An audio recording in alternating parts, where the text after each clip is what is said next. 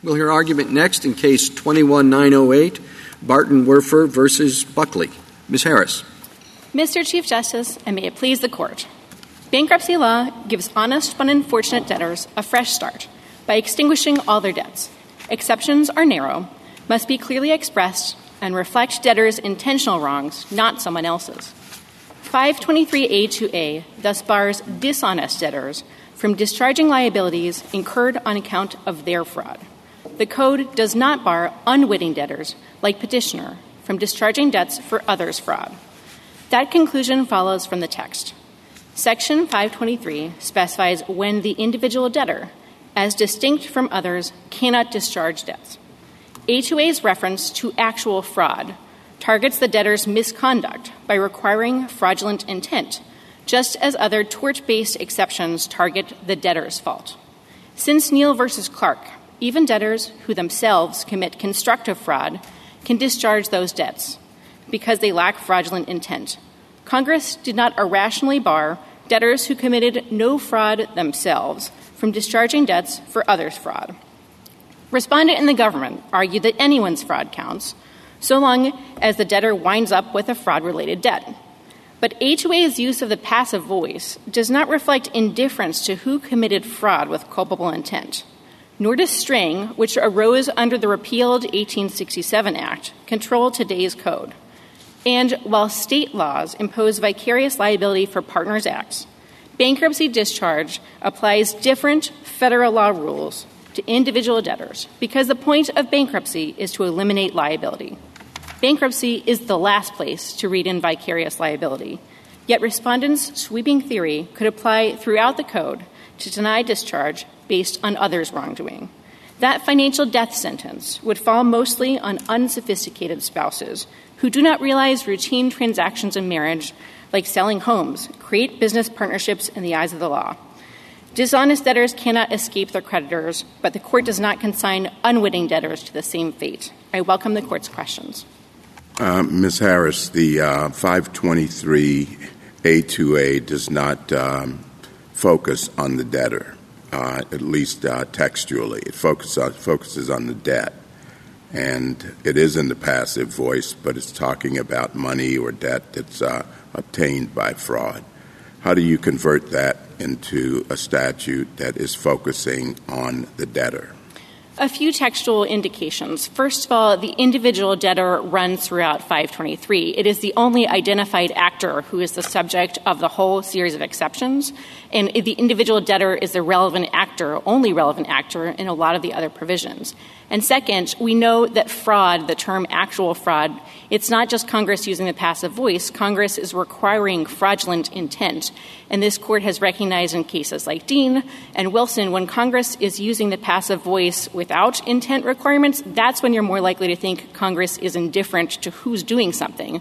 But when Congress requires culpability, that is very good evidence, and Congress actually cares quite a bit about who is performing the misconduct. And Bullock confirms that, because in that case, the court was confronting whether defalcation requires intent, and the court said that the A4 exception for defalcation, along with the A2A exception for fraud, the A6 exception for willful and malicious uh, injury to property, I could go on. There's a couple of other tort related things. Does, I understand that, but doesn't it work against you that some of these provisions that you're referring to actually speak in terms of the uh, debtor uh, and refer specifically to the debtor? And if it does refer to the debtor in those provisions, doesn't that uh, argue against uh, including or treating this provision the exact same way that does not refer to the debtor? Not given the nature of the bankruptcy code. And if you look at the way that Congress is using the word the debtor or not using the debtor, it's very similar to what happened in Hartford underwriters with respect to using the word trustee, only trustee, or not trustee at all. The individual debtor is the star throughout. And just to give a couple of examples of exactly how arbitrary Congress was in using the debtor or not the debtor, um, take the contrast between 507A10 and 523A9. Those are two provisions that deal with the exact same type of debt. The debt is for uh, someone who's engaged in drunk driving, kills someone, the debtor is operating the motor vehicle. The first one does not mention the debtor. The second one mentions the debtor. And to the idea that Congress attached talismanic significance to mentioning the debtor just doesn't seem to withstand scrutiny. Now, another example is just the history of how the bankruptcy code has been amended. So if you look at A4, for 70 years, it referred to his defalcation, meaning unambiguously the debtors.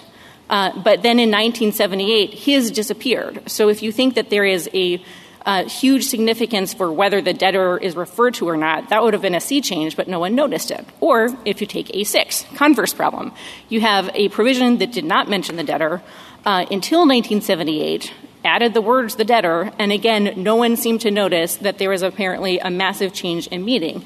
And that underscores. Well, you seem to be saying, Ms. Harris, that Congress is just careless when it writes this statute. And that may be true. There are some statutes where Congress is careless. But here we are we have a text. The text, it seems to me, cuts against you in terms of, you know, the, it's the individual debtor that has the debt, but after that, it's for money obtained by false pretenses and fraud, anyone's false pretenses and fraud.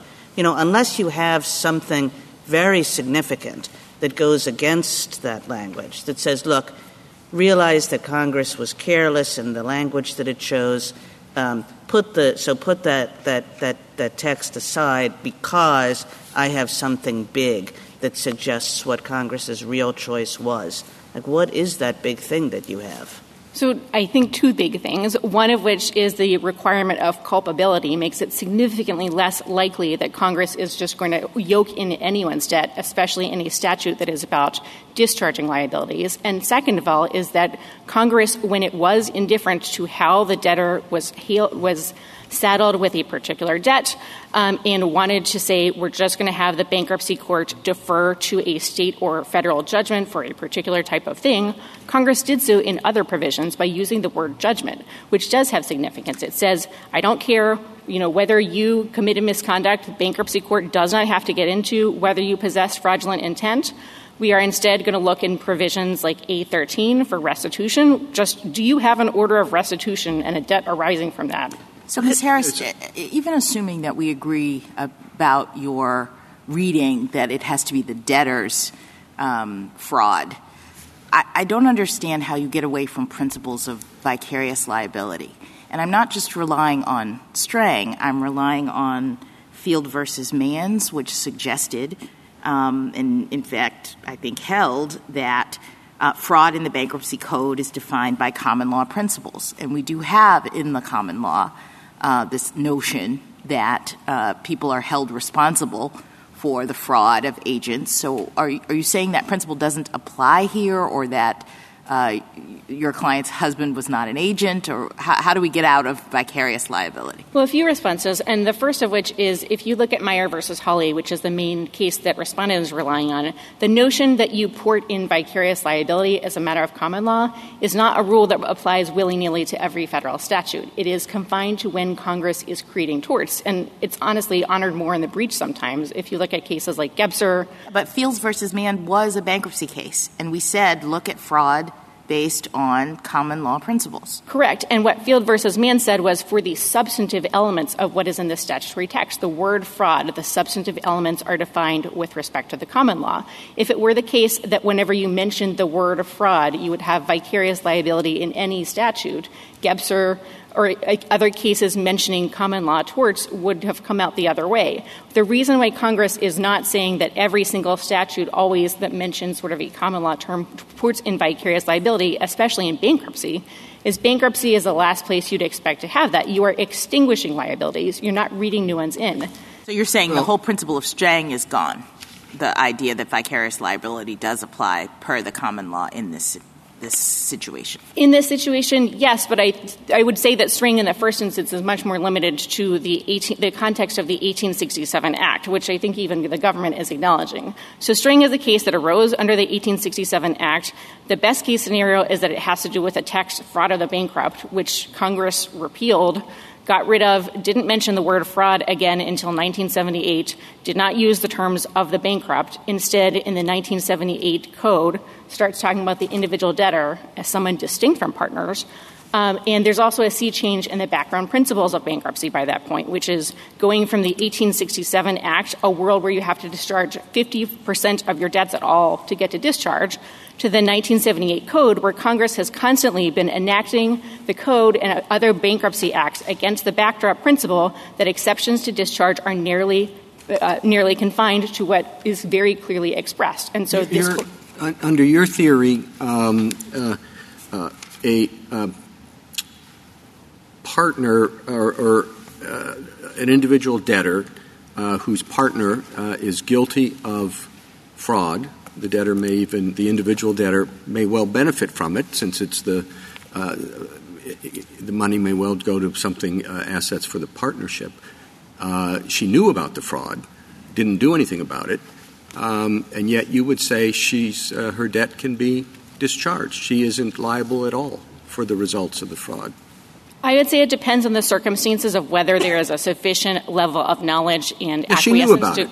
She knew about it. Right, but the question would be the circumstances of, in addition to knowledge, was there some sort of acquiescence? Was there a duty? She knew, knew about it and didn't do anything. Right, and so I think that still begs factual questions with respect to whether there is a duty of that person to disclose some representations to the person who is defrauded, or whether there is a reckless indifference, uh, ability to control the fraud, all of which would come under direct liability. And so the case is not, it's not the case that you can just sort of sit idly by and say, I know about the fraud, you know, I have the ability to control it's, It's not the case what? It's not the case It's not the case that person would get off the hook, because that is direct liability. Uh, the thing that you don't get is vicarious liability. So in the case, it is not sufficient just to have knowledge, but if there is... It's, I'm sorry, direct liability what? Under applicable state law?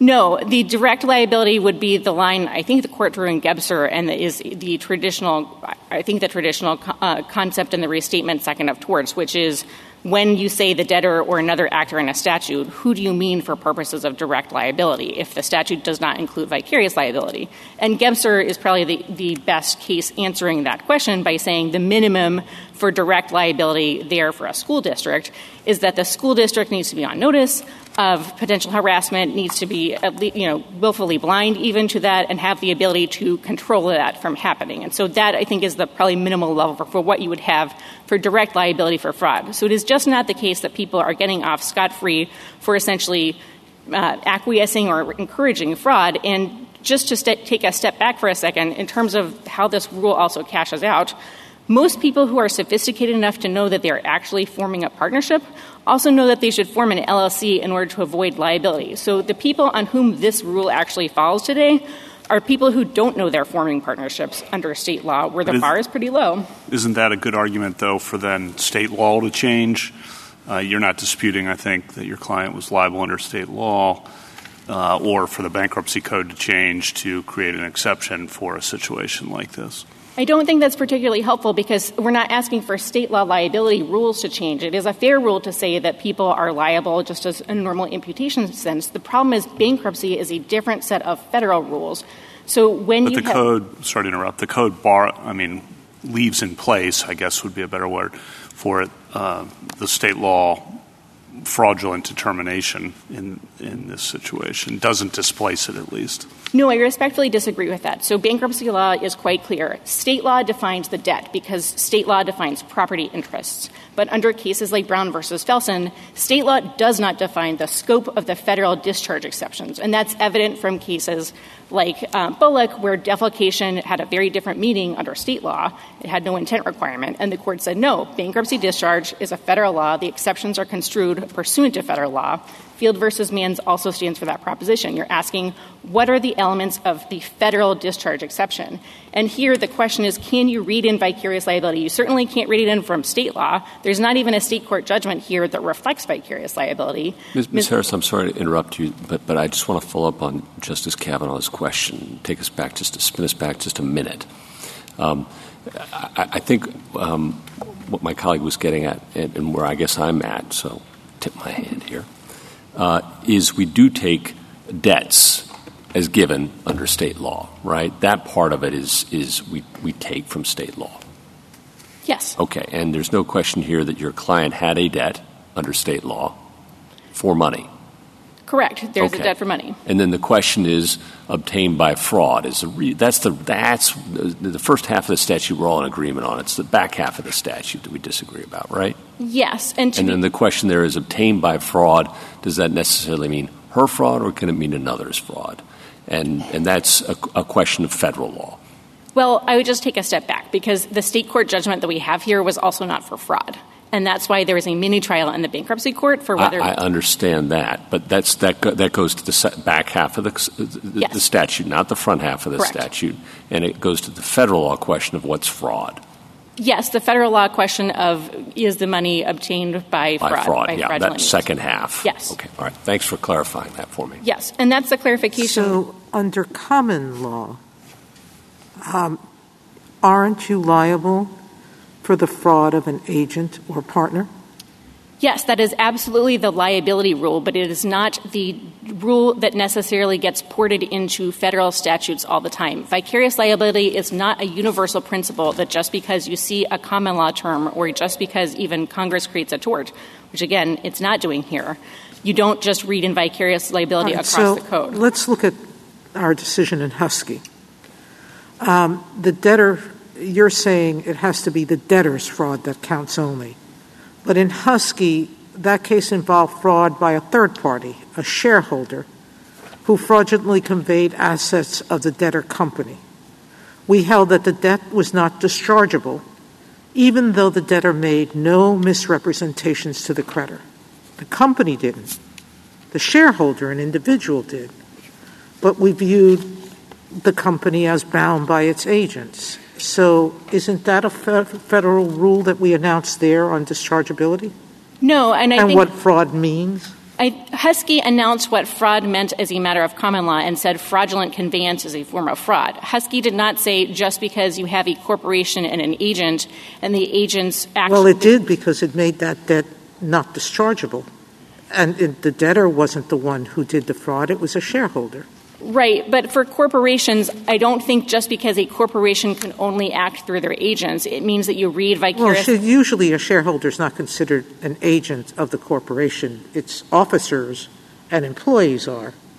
So we, we took that principle even a step further than Respectfully, Husky does not expressly say anything with respect to imputation, and the things that it does say with respect to contrasting A2A and other provisions of the code make it very curious that there was, if there was an imputation holding, it was not discussed. For instance, when the court is discussing the relative breadth or narrowness of A2A for fraud, A4 for defalcation, A6 for willful and malicious injury, injury to property, there's, and the 727 total bars to discharge. Right, may I just finish a thought that, in answering questions earlier? Have you abandoned the argument that a debtor is responsible for fraud he or she knew or should have known? That is part of the argument, but it's, it's necessary but not sufficient to our argument. So we are saying the debtor must actually have committed the fraud, him or herself. That is consistent with the question. But how about if the debtor, if she knew that her husband was lying? Yes, and if you knew, sorry, if you knew that the husband was committing fraud, Yes, if she knew that the husband was lying. yes, and that just gets back to the colloquy with respect to do you have other indications that would suffice to be direct liability? Why do you So- need more? Meaning, more? if, if they were partners and the form she signed said, I didn't commit any the fraud, she, she signed a statement to the bank that said, I'm making all true statements. Not saying my husband is, but I'm making all true statements. She is not liable then? No, in that situation, you would have given me a situation where if she is she knows that they're not true, she's making affirmative acts. That's clearly direct fraud. She's directly liable. And in addition to that, under principles of direct liability, the debtor would also be liable for encouraging fraud, for inducing fraud. If you have fraudulent intent, the next question is what is the minimum amount of direct involvement to complete the elements of fraud? And again, Thank just- you, counsel. I I guess going back to the conversation we were having before, when I said, well, why is it that we should essentially insert the words the debtor's own fraud as opposed to obtained by fraud that was committed by anyone at all? And you said to me the bankruptcy law would have a higher culpability standard. And I guess I just don't understand why that's necessarily so. You have, as some of these questions have made clear, a limiting uh, principle, with, you know, uh, the limit that you, you, the state has imposed liability. You have enough involvement for the state to impose liability because you have been a member of a partnership and the other one of the other partners uh, has committed fraud, and you've gotten per, uh, uh, the benefits of that, and you need to be stuck with the burdens as well. And why are you so sure that bankruptcy has a higher standard? And you know, you know, I, I do think that this would be reading into the text, so we need a justification for that. So I think the the justification why we're not reading something into the text is under that line of logic, this court's decision in Bullock probably shouldn't have come out the other way. Because you start from the premise in bankruptcy, of course there's a state law liability. That's the whole point. You're there because you have debts. State law, for whatever reasons, has chosen to put you on the hook. Um, and in Bullock, you know, there was a defalcation judgment. The, the um, person had not com- had not done it with any sort of culpable intent, but was still liable for a state law debt for defalcation. And this court said, for purposes of the federal bankruptcy exception, a different rule governs, and it's not reading something into the statute to say culpability is required. You're just interpreting the substance of the elements. And the court said defalcation really similar to fraud under A2A, and the thread running underneath the code is that culpability is what justifies the exception from the rule that discharge exceptions normally you get discharged. Normally you always get discharged. And for Congress to depart from that principle, you need a pretty good justification. And the court said fault is that justification for these exceptions. So it would be extremely curious for the court to say, doesn't matter, you know, if you committed constructive fraud, don't have fraudulent intent yourself, you're fine, get discharged. But someone who has no fraudulent intent whatsoever is still on the hook based on thinking that you're reading in vicarious liability or other principles into the statute. And that is what I think is contrary to the tenor of bankruptcy code and the reasoning in cases like Bullock. And there's also no stopping point, apparently, to that position. But it's, not, it's not contrary to what we actually said in Field. And so I'm still really confused about um, the suggestion that common law principles apply or that we've said common law principles apply, but only when we're talking about the substantive elements. I mean, if you read Field, it's very clear, it's a Justice Souter opinion from 1995, that uh, we, we're saying that there was no reason to doubt Congress's intent to adopt a common law understanding of the terms that it used in this very statute. Yes, that is correct. And we're looking at the terms in the statute. The terms in the statute are the word fraud. And so the court says the substantive elements are fraud. maybe another way of showing this is by talking about Grogan versus Garner, which is a case where the, the court is not dealing with the elements of fraud, but what is the standard of proof for fraud? That's not covered in the text of 523A2A. And the consensus of the states was you need, you know, a, um, a clear and convincing evidence standard to show fraud. And the court said, no, we're not going to go with that. We're not going to just port in the state law standard. We're going to ask what is the federal standard that should govern that exception? And the way the court got to the conclusion that the preponderance standard was the right one was by looking at other parts of 523A and trying to read them as a harmonious. So is your point that, that it's not construing the terms of the statute – to determine to whom uh, it applies, that when it says obtained by fraud, to the extent that the court is trying to assess whether it's an in, the individual debtor or you know their agent or anyone in the world, the court is not construing the terms of the statute because we, we say in field that when we are construing the terms of the statute, we look to the common law in this context. Right. So the position on vicarious liability, at least as I understand it to be by the other side, is it wouldn't matter if you said the debtor or not. So the question in the first instance of who's obtaining the fraud is passive voice. The question is, does it mean the debtor? Does it mean anyone? Does it mean someone else? And you look at the context of the code and the other actors to figure it out. With respect to whether there's vicarious liability, again, I take it even if you mention the debtor, the, the argument uh, that's the being statute mentions the debtor, as you say. The statute says individual debtor, right, at the beginning of it. And so when we're trying to figure out, it says it, it does not discharge an individual debtor from any debt for money, et cetera, obtained by fraud. So when I'm trying to determine what individual debtor means, why can't I look at field and say, okay, does individual debtor mean only that person? Or does it mean that person and their agents, as Field seems to suggest that I'm supposed to do? Well, I think Field would be contrary to the definitions and the usage throughout the bankruptcy code had it actually held that, because the individual debtor is defined as distinct from and juxtaposed against partners, spouses, dependents, et cetera, throughout the code in at least 21 places. And so it is in direct contrast to statutes like Title VII, where the court said, hey, there's a definition of employer that includes agents. That's actually when the court would think that a tort creating statute would create vicarious liability. May I take you back to, did you finish that answering, Justice Jackson? Could, could I take you back to Strang uh, and inquire about your grounds for distinguishing it? You mentioned very briefly that we shouldn't be concerned about it because it was interpreting the bankruptcy law in effect in 1885, but the statute in effect there was more hostile to your position than the statute in effect here because it said by the fraud or embezzlement of the bankrupt. And then you have another argument in your brief, which is that Strang was federal common law. I don't know whether that's true because whether a debt is dischargeable or not is a question of federal bankruptcy law. But if it was a question of federal common law under the pre-Erie regime, uh, whether the liability, uh, the dischargeability of a debt by one partner uh, is dischargeable uh, against the other partner, would we not look to what has taken the place of federal common law under Erie, which would be state law? So we would look to state liability law. So responses on Strang first and then responses on state law. On Strang, it is a very strange canon that you think that con- Congress would be ratifying the meaning of a statute by jettisoning all the prose in that statute and, you know, taking another tack. And the other important distinction is of the bankrupt gets replaced by individual debtor who is then juxtaposed against lots of other actors who are partners.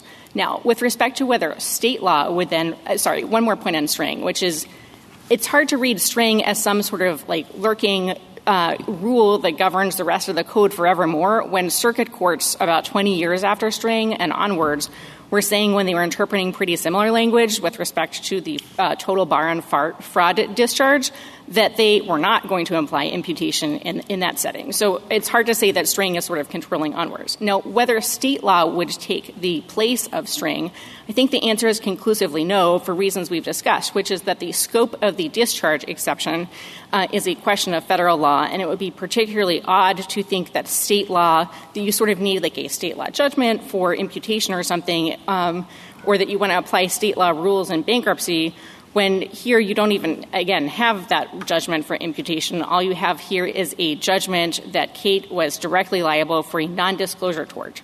So, no, I don't think the federal bankruptcy code shifted to a world in which you look at the statutory terms um, just governed by sort of California law that would create a very non uniform scheme.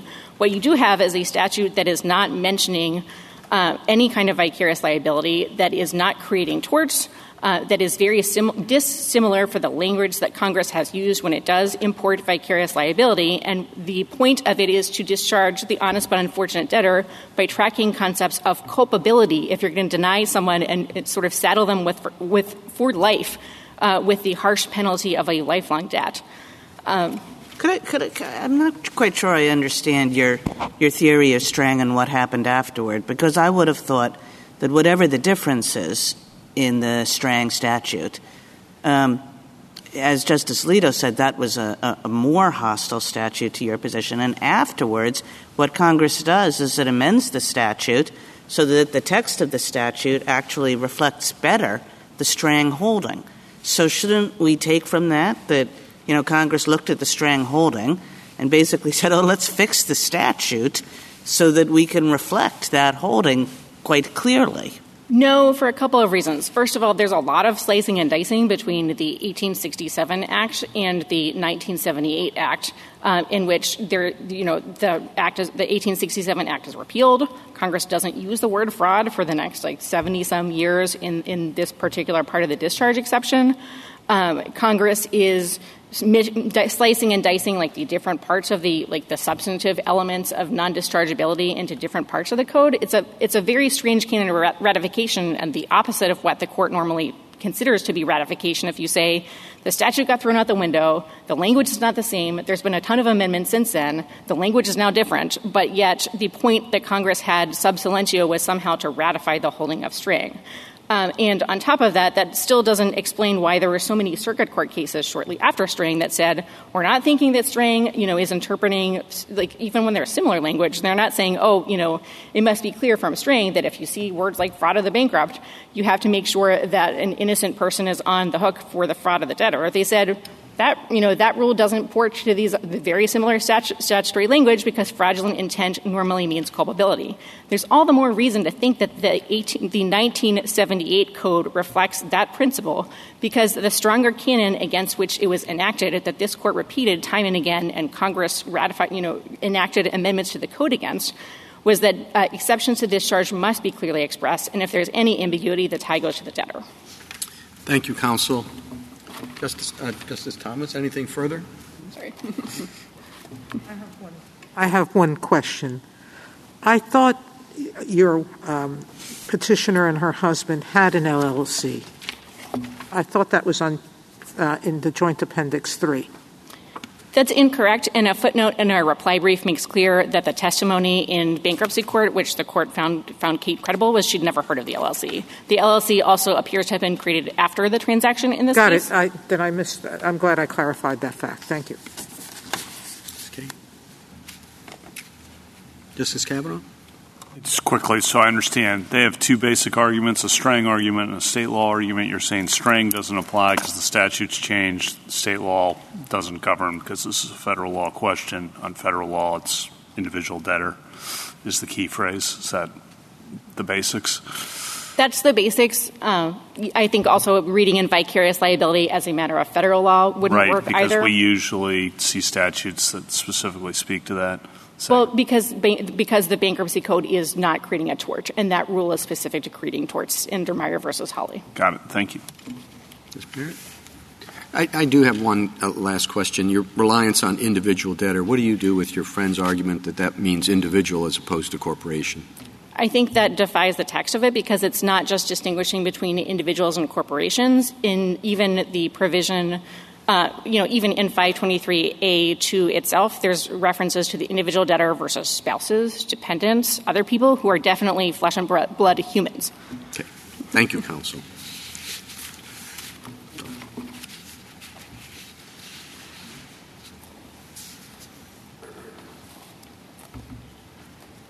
Mr. Tripp? Mr. Chief Justice, and may it please the court, the question in this case is whether the fraud exception to discharge includes an additional unwritten requirement uh, that the debtor personally intend or know of the fraud above and beyond whatever it takes to hold her liable for the fraud in the first place. And the answer is no, the words just aren't there. And I'll start with the text.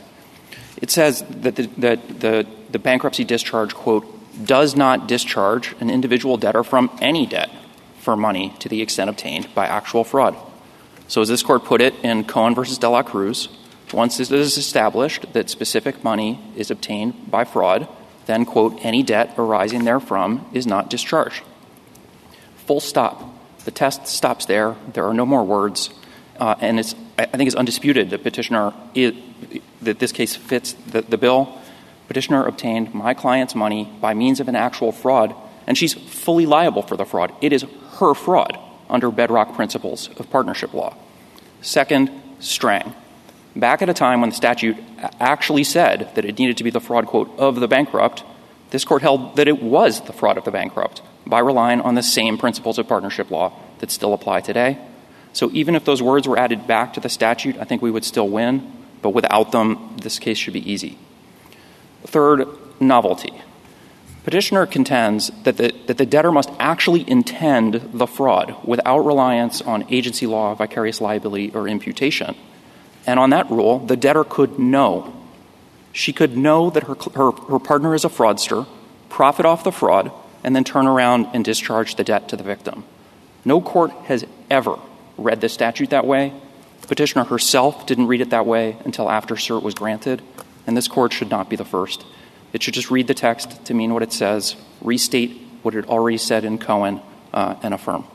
I welcome the court's questions. Uh, just um, uh, to satisfy my curiosity, uh, would you include in that if if they uh, uh, petitioner and her husband had included their infant child in the partnership or an adolescent child in the partnership, would it, it also be non dischargeable as to that uh, partner? I, am just trying to see how far you would go with your yeah, theory. So I, I, think there are basically three pieces to the to the statutory test that this court stated in Cohen. There is the liability piece, right? You need to owe a debt, which is defined to mean a liability that's usually going to come from state law. The second is the fraudulent obtaining requirement. Money needs to be obti- obtained by means of fraud. And then the third is you need to have the causal link, right? It needs to be a, liability for, for the fraud. Uh, and I think candidly, I, would be surprised if state law would find a, you know, a partnership in that circumstance that you're describing.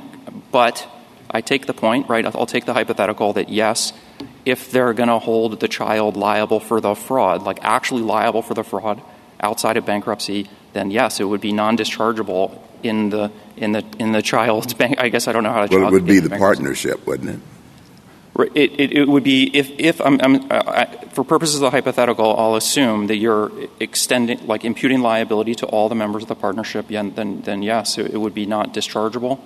Um, and I think really the right way to think about the statute, actually, to pick up on one of your questions, Justice Kavanaugh, was is to say to, to once once there's been a finding that that that, that somebody is liable for fraud, then then basically just the statute gets out of the way of whatever the state remedies are available to the victim in that circumstance, and it allows uh, the victim to obtain to get compensation, basically to get res- restored to the position that they would have been in but for the fraud. You keep and, bouncing back and forth on this, and I, I want to understand your position clearly. Is it your position that any debt obtained by fraud is non-dischargeable? Or is it your view that any debt obtained by fraud in connection with a partnership or agency relationship of the debtor is what is non-dischargeable? I'm not adding those uh, those those additional That's, points. So then, let me give you the hypothetical, different than Justice Thomas's. I obtain a loan fraudulently. Later, I sell that debt to my friend, Justice Thomas, who has no idea about the fraud. Uh, Justice Thomas then struggles to pay the debt and he files for bankruptcy. he wants to discharge the debt. Can he? Yeah, so I'll, I'll, walk through, and I want to be clear that the test we're advocating. Yes, he can be liable. Can I just walk through it? I think it helps.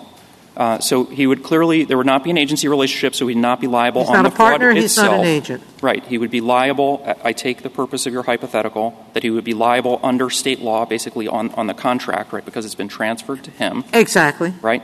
And then the question would be, does state does state law actually impose? There would be two remaining questions. So right. One is, does state law actually impose liability on, on the person in that circumstance? I think the answer would be yes, as you're describing it. And then the last question would be the causal link. Is, is this a liability that is really f- for the fraudulent obtaining of money?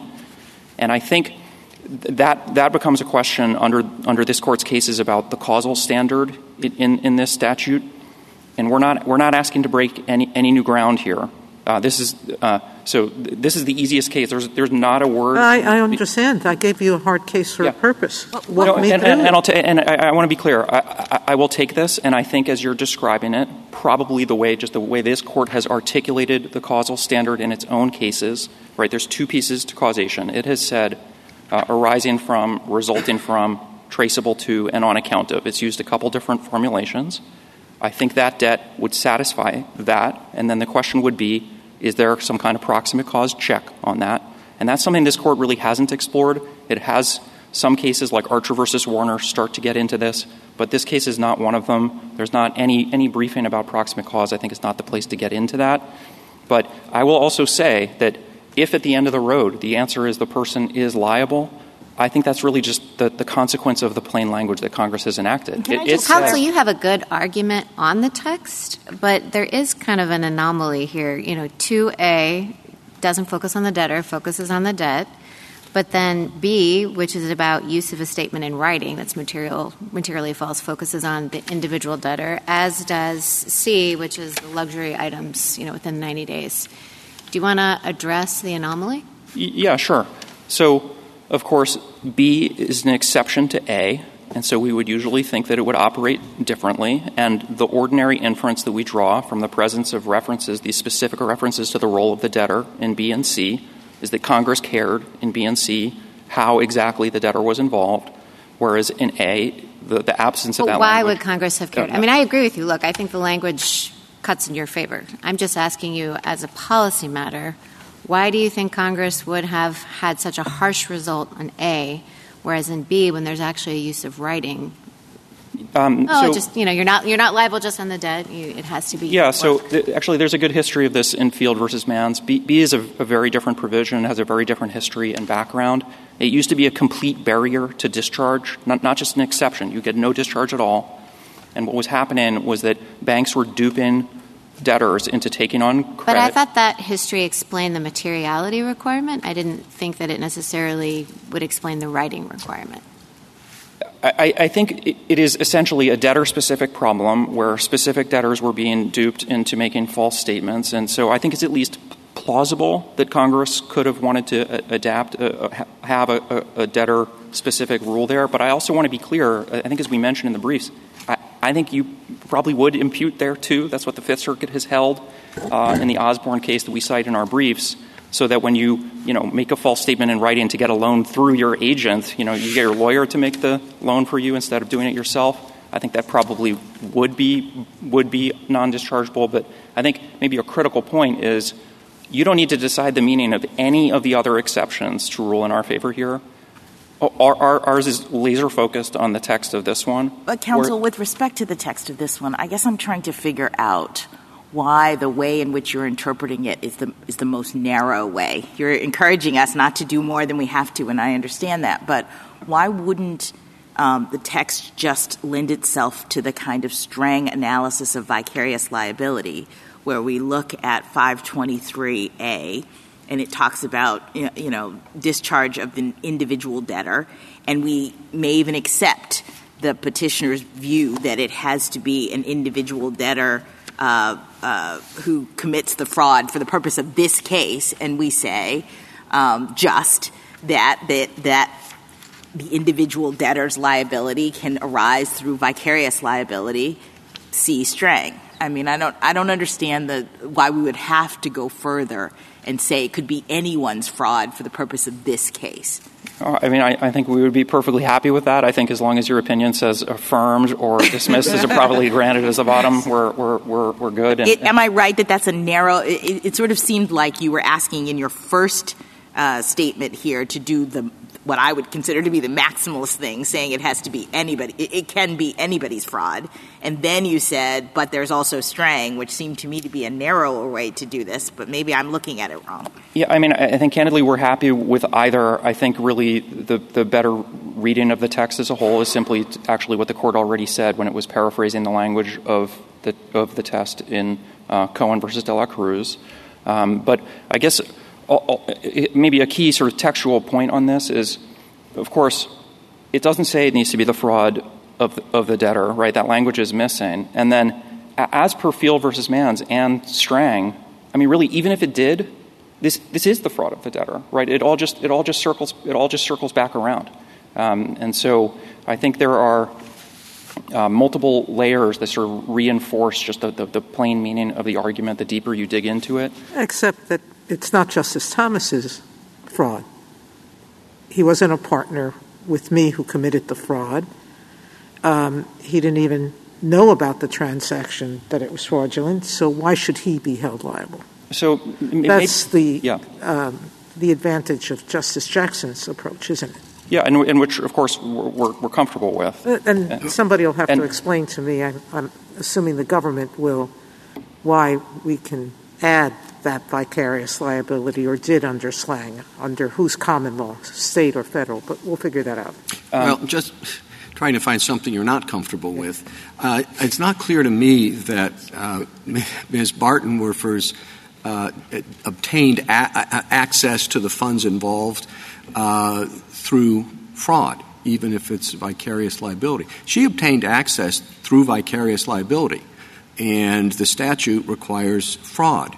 And I'm not sure why you uh, jump uh, uh, right away to fraud rather than the actual way in which she obtained access and incurred uh, the debt was not by fraud. It was by vicarious liability because of the fraud of someone else. So can I can I take you back to the text on this? Because what it what it says is that what needs to happen is it needs to be for money obtained by actual fraud.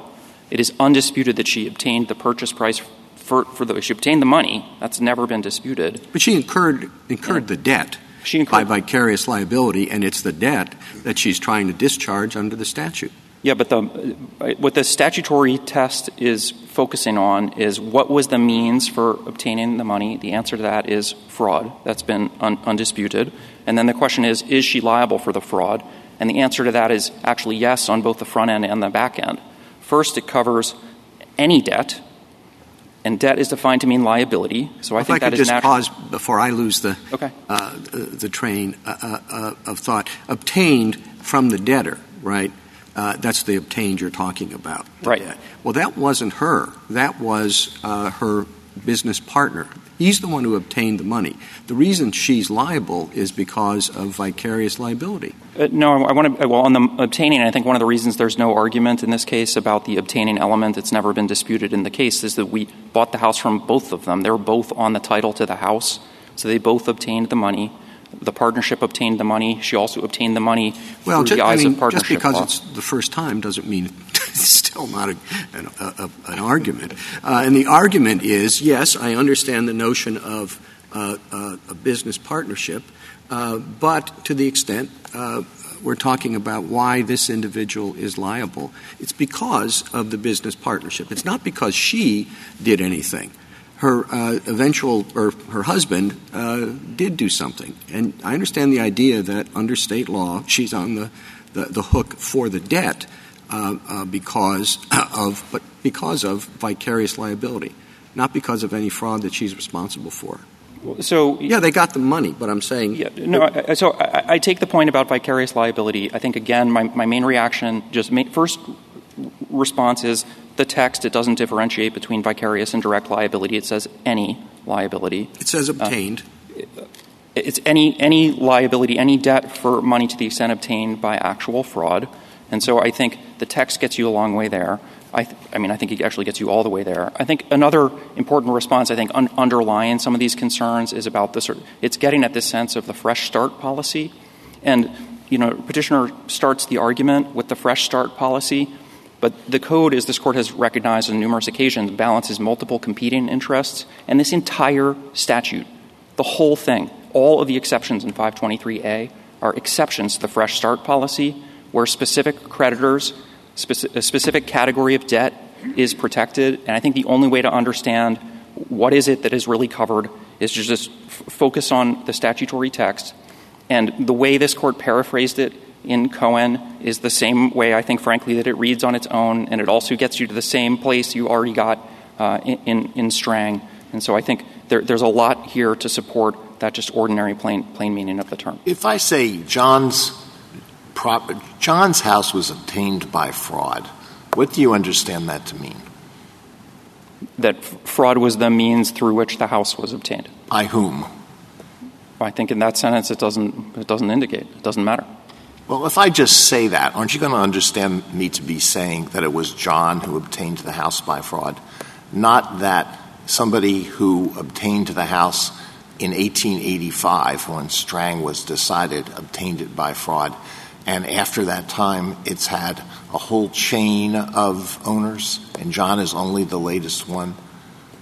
You might think that John obtained the house, but it doesn't require that th- through the fraud but it doesn't skip over past obtained to, the fraud element, which is what petitioner really needs it to do. Well, what, what I'm getting at is that you, you are relying on a semantic reading of this language. And, you know, I think you're right. But in context, it, be, it could mean something very different. And I don't know how much we can get from context because when I look at all the provisions that have been cited, some talk about the debtor, some don't talk about the debtor. It looks more haphazard than a, a, a pattern from which we can infer very much. No?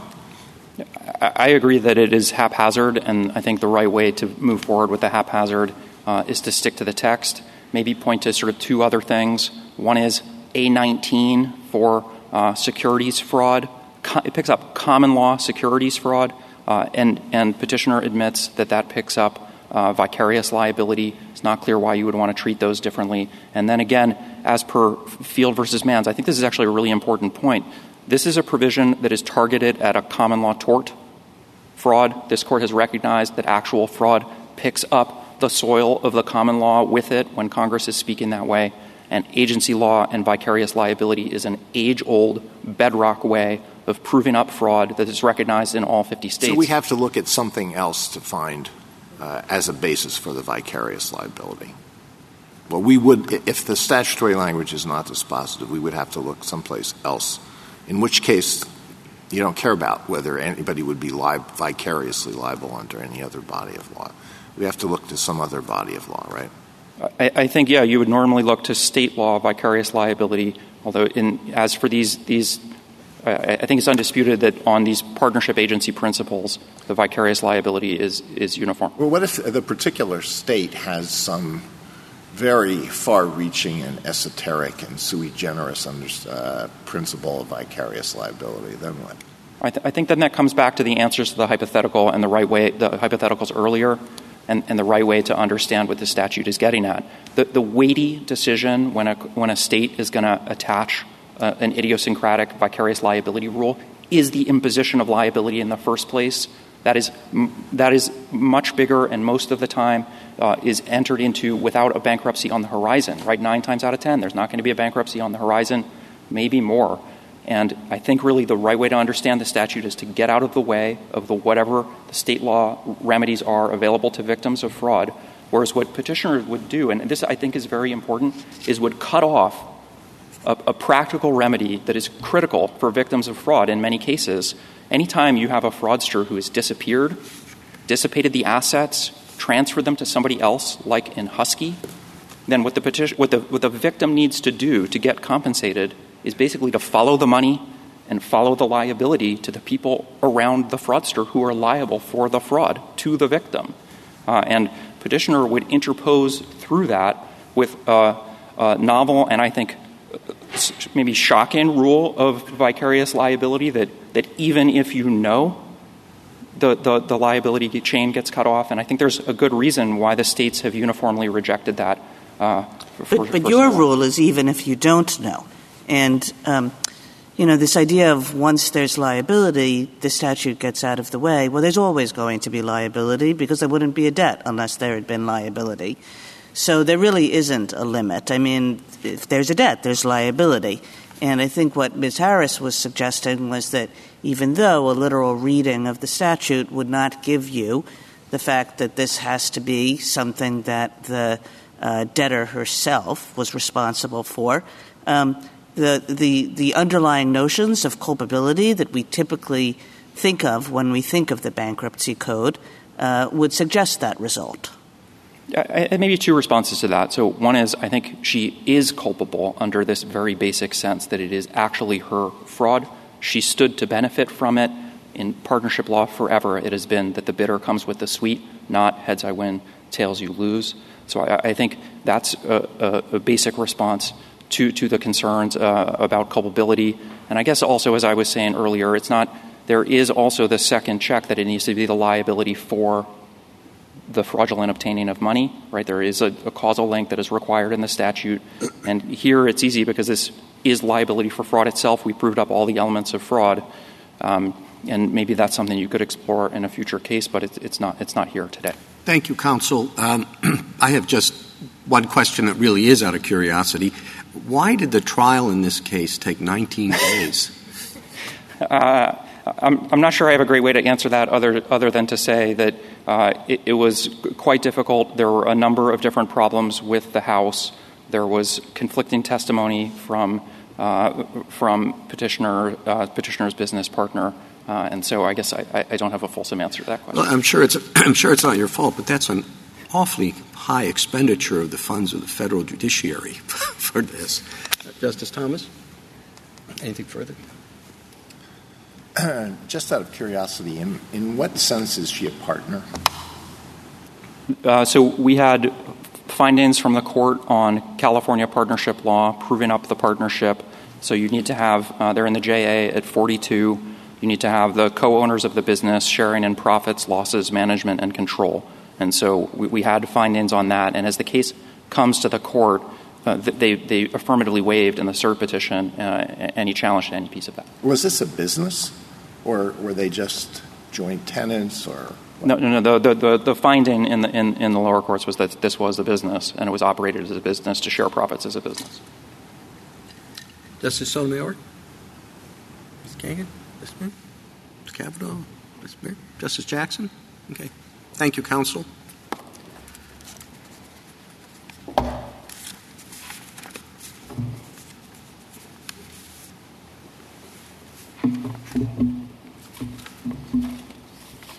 Ms. Ross? Thank you, Mr. Chief Justice, and may it please the Court.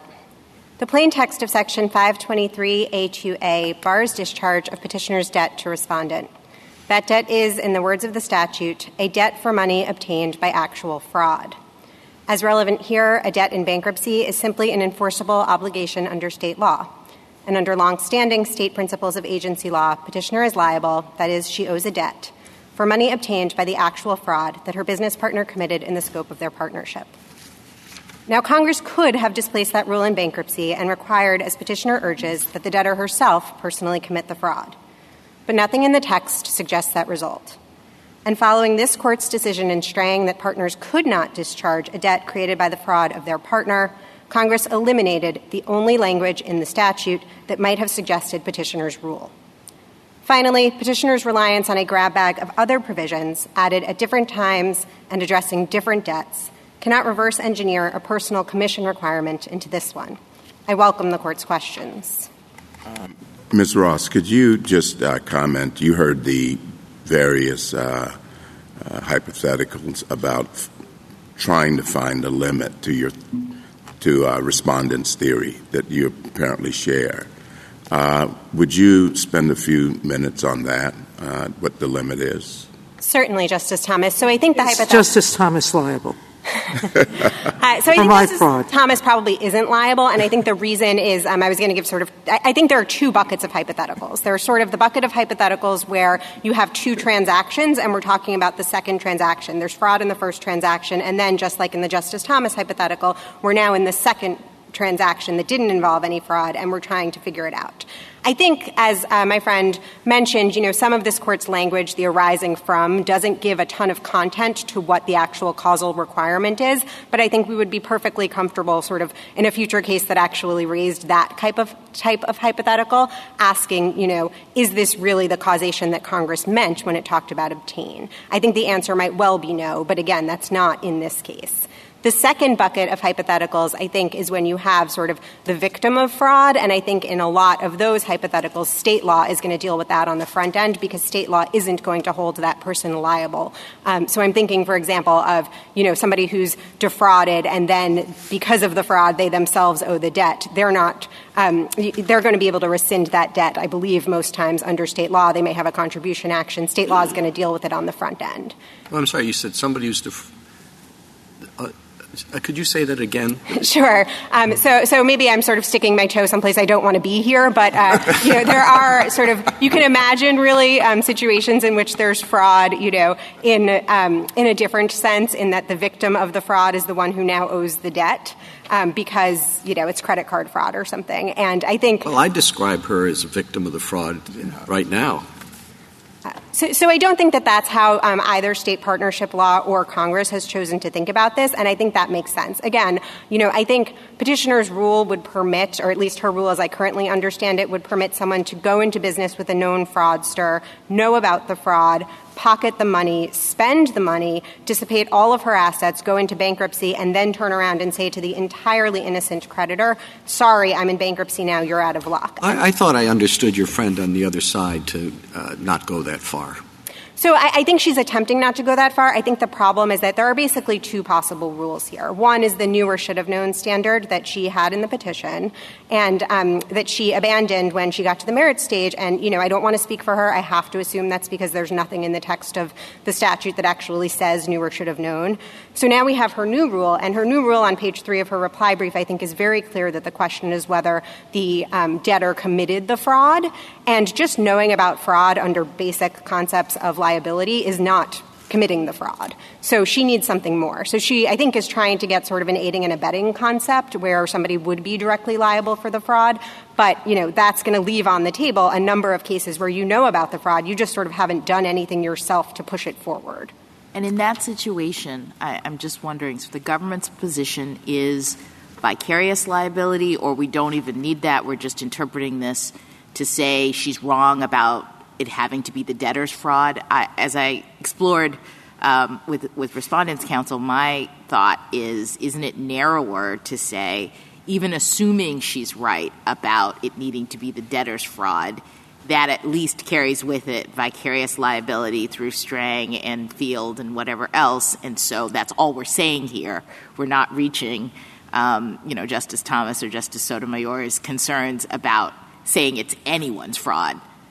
Certainly, Justice Jackson. So, you know, I think the way that we would think about this um, is if you take the, the Strang view, which is what I take you to have just articulated, and you limit it to this provision, because of course it's pellucidly clear everybody agrees that Strang was about the predecessor to this provision, then I think um, that is narrow. I guess what I would say is that you don't even need to get there because if you just look at the plain text of the statute, um, there is just, Congress has just made a choice, we think an entirely reasonable one, to pick up on state law determinations about who is liable for fraud and not to then ask you know, to what extent, why were they liable, et cetera. Ms. Ms. Ross, I want to throw you back where your, your toe was stuck earlier.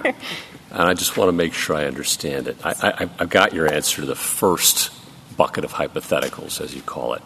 Tell me more about the second.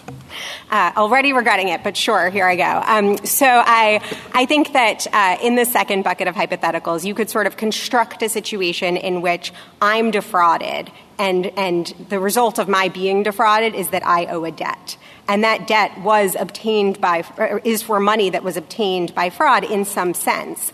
But I think state law is not going to actually hold me liable for that debt because I was defrauded in the first place. And so I'm going to be able to rescind that transaction. I got it. Thank you. Okay. Yep. My other set of questions uh, concerned uh, the question Justice Barrett posed to your friend a moment ago about B and C, sure. which say that, you know, loosely, um, B says uh, that it, it's non dischargeable if an individual debtor misrepresents his or her financial circumstances in a writing. And the second one says uh, luxury goods, the individual debtor goes on a shopping spree 90 days before bankruptcy. Can't discharge those either.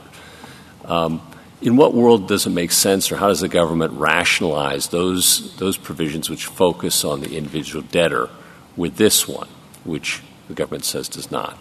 Certainly, Justice Gorsuch. So if I could just take them each in turn. Um, B, as my friend mentioned, is a carve out from A. So we're necessarily in a world where Congress wanted to make it uh, easier to discharge those debts. So there are more things that you have to prove. So in B, for example, as Justice Barrett pointing at, pointed out, you need to have a writing. Nobody thinks that because there's a writing requirement in B, there's a requir- writing requirement in A. That's just not what Congress wrote. Let me just push back there if Congress was concerned with if the policy judgment were proceeds in fraud, regardless who committed them, should be should should be non-dischargeable those debts, right?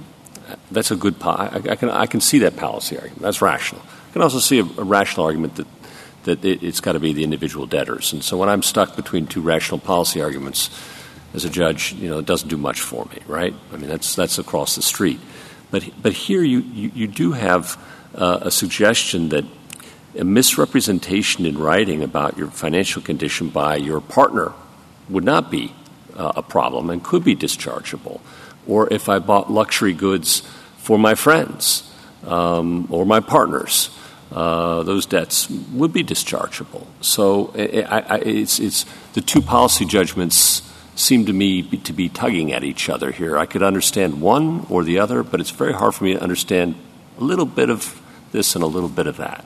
Certainly, Justice Gorsuch. So, of course, the first thing I would say is that normally um, we look at the text, not trying to figure out what Congress yes, yes. is thinking about. And I think the inference runs exactly in our favor and exactly counter to my friend's point that, you know, because it's in B and C, you have to sort of read it into A is not how we normally but do. give me a rational explanation. Sure. So the rational explanation on B is that um, the particular practice actually was written statements where um, financial services companies would have a consumer say, you know, it would say, please list all your debts, but then they'd say, no, no, just list one. That's okay. And so they were sort of duping people into making that kind of a misrepresentation. That's why we have the writing requirement, I think. And I think it's rational for Congress to say, we think this is a really bad thing that consumer, uh, that, that these um, companies are doing. And so we're going to limit sort of the ripple effects. If, if they kind of get away with it somehow, we're just going to limit it. We're just not going to go any further. On C, I think similarly, um, Congress there was creating a presumption of fraud. So things that fall within C, the shopping spree, are presumptively fraudulent for purposes of A. You know, I think you could read that either way, allowing imputation or not. But even if you think it doesn't, I think it's entirely rational for Congress to have focused a presumption on uh, people who know themselves that they're about to go into bankruptcy. Very helpful. Thank you. And I guess the best way to deal with Justice Barrett and Justice Gorsuch's um, views that it means that, that those provisions mean the debtor is to say something like the debtor's fraud is what's at issue, but it includes the alter ego of the debtor, such as partners and agents of the debtor. I think that's certainly one way that you could deal because with it. Because that's what Strang and Field did, isn't it?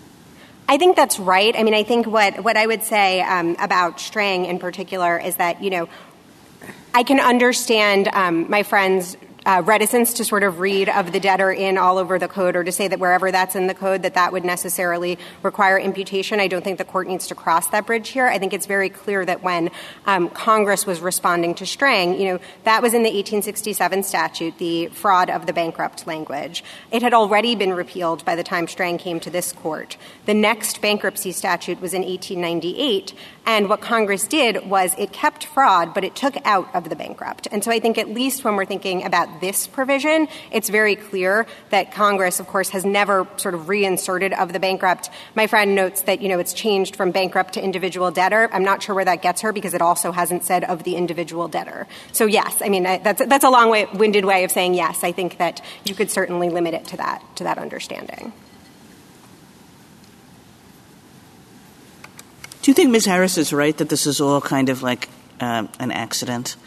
Um, you, you, know, that you take the bankruptcy code as a whole and you say whether it says of the debtor, whether it doesn't say of the debtor, Congress was careless, Congress wasn't thinking about it, it means nothing. Now, even if she's right about that, she might still lose because the text is the text, but I'm just wondering whether you think that that's right, that this is basically carelessness. So I guess I'd make a couple of questions, just, or excuse me, a couple of points, Justice Kagan. The first is that I don't think um, it's carelessly carelessness writ large. I think there may be individual instances where maybe, you know, in her two drunk driver ones, like you can't make sense of it. I don't think you should say that because there are a couple of those that the whole statute makes no sense. And that's particularly true in a, a statute like this one where we know that Congress has added, I mean, there are 19 exceptions in 523A. They've been added over the course of 100 years, often in statutes that have nothing to do with bankruptcy itself.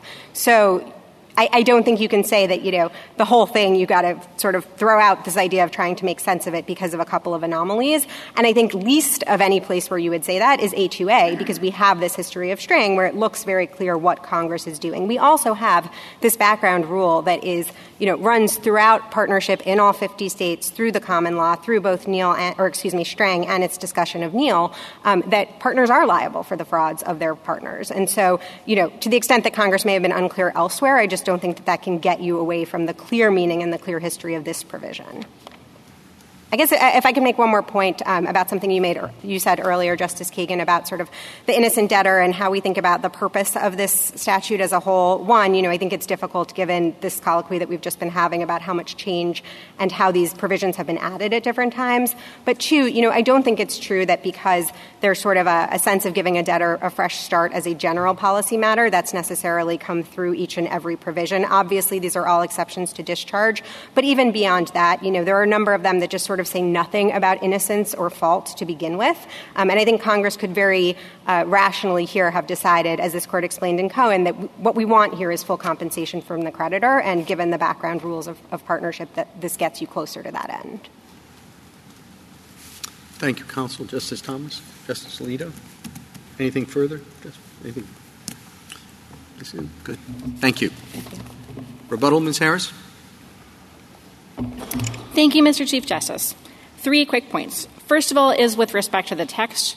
One unexplained aspect of the other side's textual reading is what on earth Congress was doing when it used specific language throughout the exceptions in 523 to refer to debts for various judgments and why Congress was not there deliberately trying to say, in those instances alone, we are indifferent to whether the debt reflects vicarious liability or not. We're just saying, you have a judgment against you, it's for fraud against a fiduciary that meets certain specifications, that has to mean something.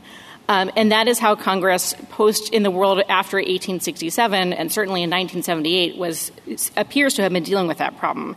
So if you want to live by the text, I think they have to die by the text in that respect, because I haven't heard a response to why Congress had chosen that careful language. And a number of the court's cases do say that the judgment language matters. It says bankruptcy courts hands off, you defer to that judgment.